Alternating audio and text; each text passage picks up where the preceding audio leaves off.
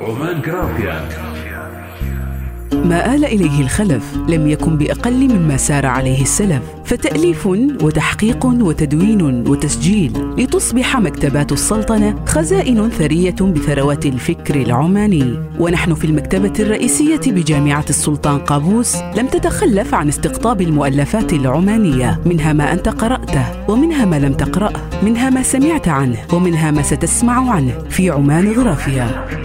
عمان غرافيا برنامج يومي بالتعاون مع إذاعة هلا أف أم. نقف فيه أمام الرفوف. مفتشين بين جنبات الكنوز عن مؤلفات عمانية. نسردها على مسامعكم.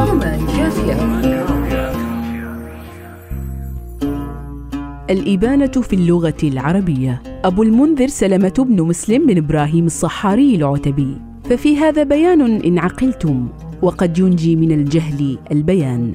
الظهور والوضوح هي معنى الإبانة في اللغة. والإعراب في اللغة كذلك يسمى إبانة.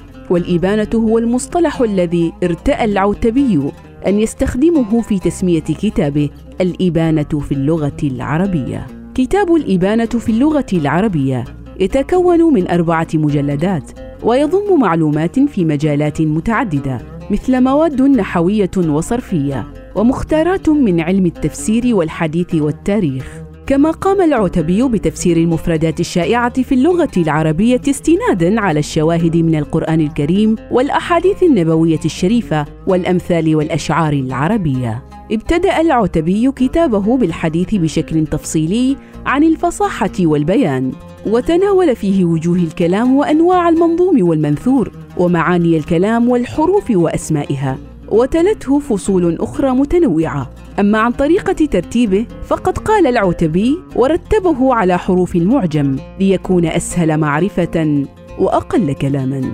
ينسب أبو المنذر سلمة بن مسلم من إبراهيم الصحاري العتبي العماني إلى عتب وهي قرية من قرى مدينة صحار. له مؤلفات عدة في اللغة والفقه والأنساب والتاريخ وتوفي في بداية القرن السادس الهجري.